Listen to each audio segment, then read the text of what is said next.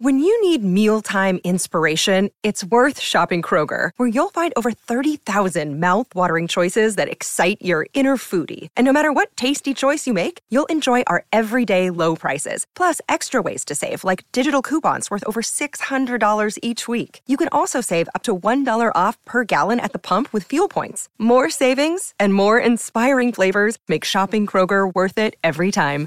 Kroger, fresh for everyone. Fuel restrictions apply.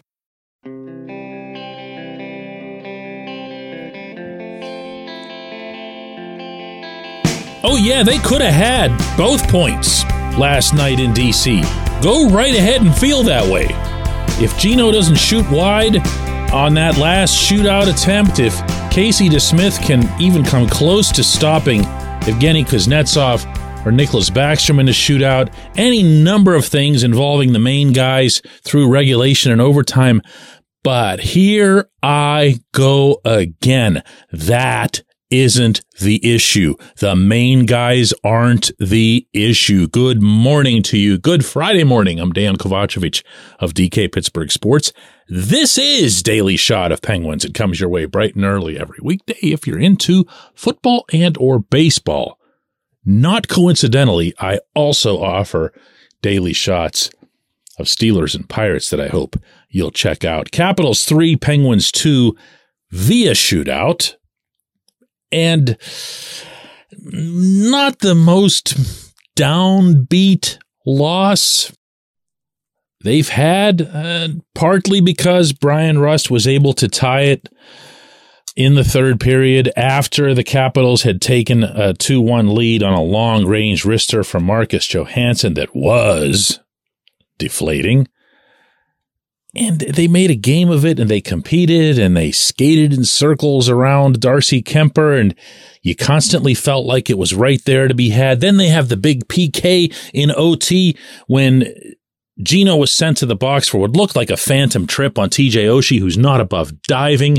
And then you get into the shootout and the first guy is Oshie and Oshie's literally the greatest shootout guy ever. Take that from someone who was in the press box in Russia covering him in Sochi when he went down the ice a hundred times and kept scoring against the Russians with Vladimir Putin watching from another box and DeSmith stopped him. And you're thinking, yeah, man, yeah, here it comes. This is going to be good.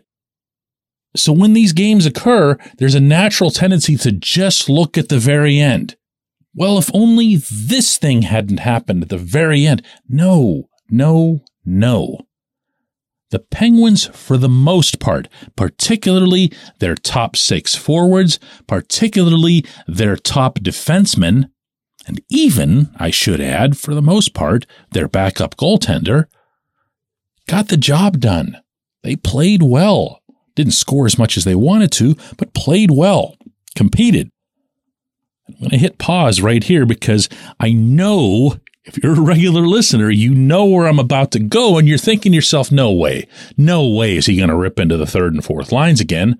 Not when Danton Heinen scored another goal, his second in as many games? Yes, actually, I am. Because that it's always nice to get from your bottom six, but what matters way, way, way more is that your bottom six gets done the gritty stuff that needs to get done, that they wear down the opponent, that they sustain the forecheck, that they do more than their fair share to ensure that you don't give up, wait, let me check, 43 shots between regulation and OT. 43 shots.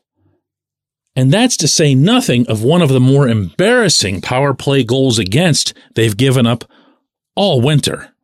I like Ryan Poehling. Nice player, uh, nice guy. Had a good talk with him just a couple of days ago. Poehling was instructed to go onto the rink with a singular purpose. Anytime the Caps would go on the power play, and that was to be the guy who ate the puck if it made its way over to number eight in the you know which circle for you know which purpose. He was supposed to be, that was it. That was it. I have been privy to the information that is relayed in these specific penalty killing sessions beforehand. And the only thing that gets discussed as it relates to one player who's picked on your PK is you are just to lie down and eat vulcanized rubber tonight. Sorry, you drew the short straw. And I'm here to tell you that in the event that Zach Aston Reese was still on this roster, or Brandon Tanev was still on this roster, or any number of other former bottom six guys, recently employed bottom six guys, were still on this roster, they would have done it. And you can actually picture it in your head. You can picture Aston Reese or Tanev going down to make sure that eight wasn't going to get a shot off. We, we might get beat by somebody. It could be, you know, who did Poehling leave him for? For Conor Sheary in front of the net. No, no. Okay, Sheary will always have a little special place in everybody's heart around here, but no. You stay with eight. You force the other four capitals on the ice to beat you. And the reason that play didn't happen, well, first, here's Poehling's explanation to our Taylor Haas last night in Washington.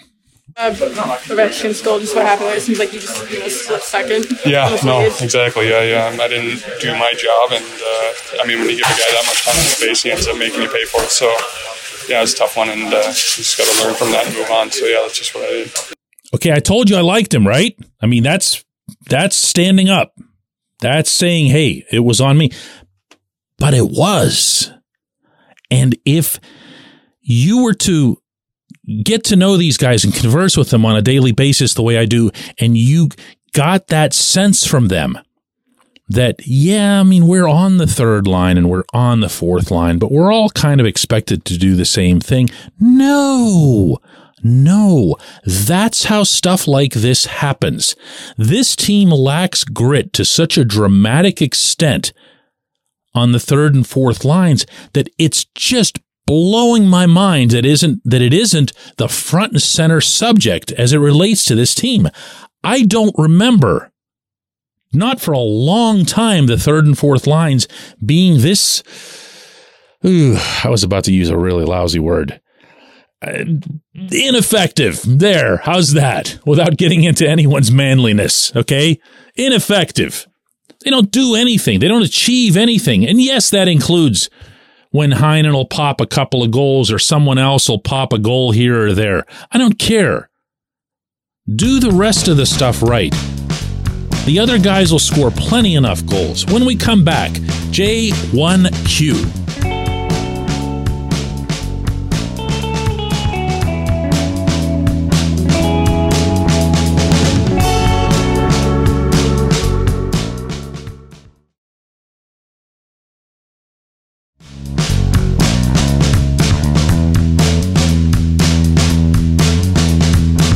J1Q comes from Jay, who says, This is such a joke for a game to come down to Kuznetsov, moving at a snail's pace, creeping in past the blue line in over 10 seconds, just deking around. It's all legal, but it's all so stupid to watch, isn't it?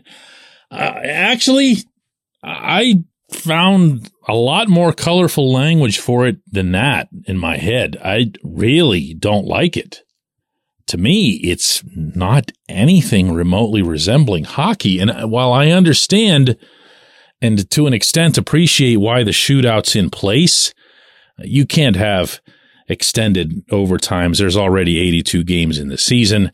You can't be adding more injuries to the pool. And you can't really make much of an argument of any kind in favor of some other thing that would end it, or for that matter, for bringing back ties. No one wants ties. No one would be in favor of that. But watching Kuznetsov, and he's not the only one that does this, but he's easily one of the league's most conspicuous, barely budge.